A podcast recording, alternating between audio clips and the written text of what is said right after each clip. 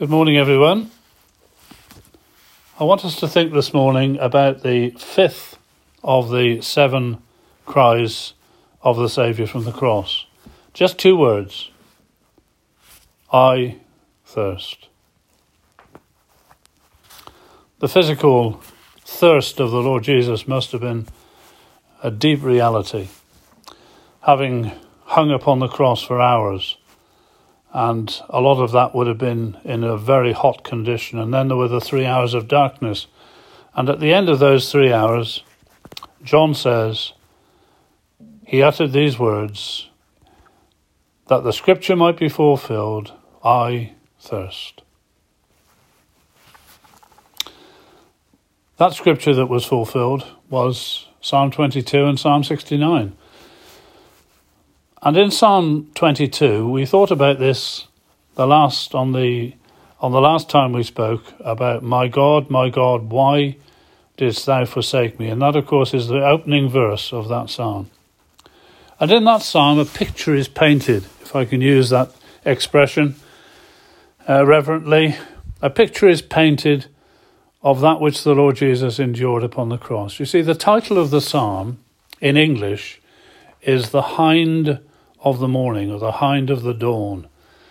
The female deer, that is. I don't know whether you like um, undomesticated animals, but I think the deer is the most beautiful of them all. I love to see them uh, skipping and leaping and running so majestically, so beautifully, so so incredibly. It's just such a beautiful, uh, beautiful movement as they run. And I would love to go and speak to a deer. I've always would have loved to have uh, to to have been able to get close to one, but of course they don't want to get close to you. Don't want to get close to me anyway.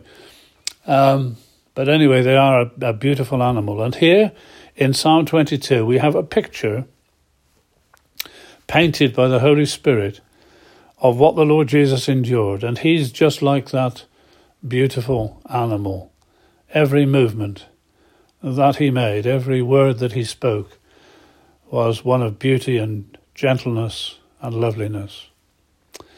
And he's pursued in that psalm by bulls that gaped upon him, and lions that roared, and dogs that encompassed him, and and uh, the unicorns. I don't know what they were, whether they're an extinct animal now or what, or whether it's the rhinoceros, I really don't know.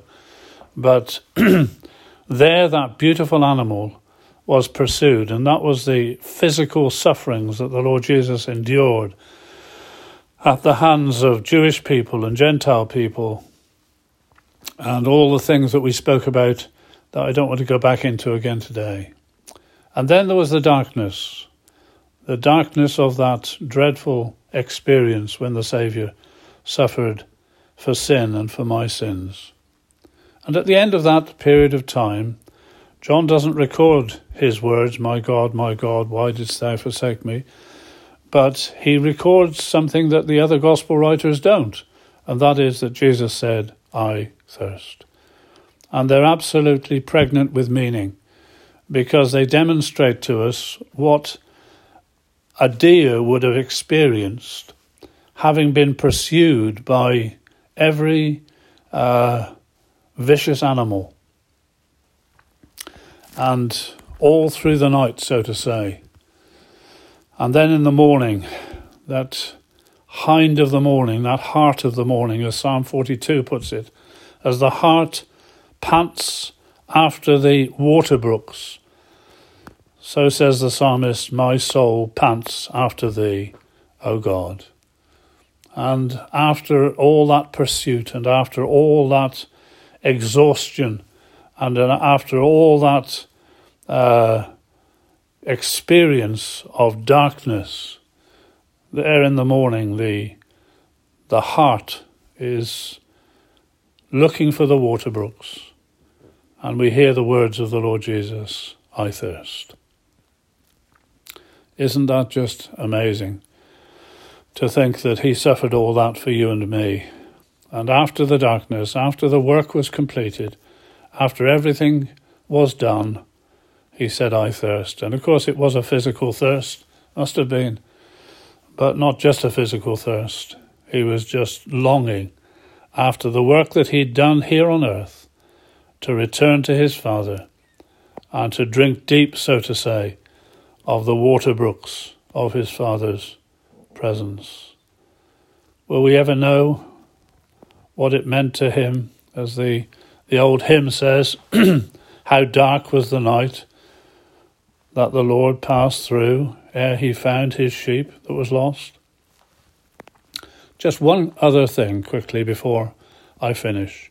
There's only one other occasion when the Lord Jesus speaks about being thirsty, and that was by the well at Sychar. And he said to the Samaritan woman, He said, Give me to drink. And you know, the Lord Jesus wants you and me to refresh his soul by coming to him. because there on that occasion, you remember that he gave to her the living water.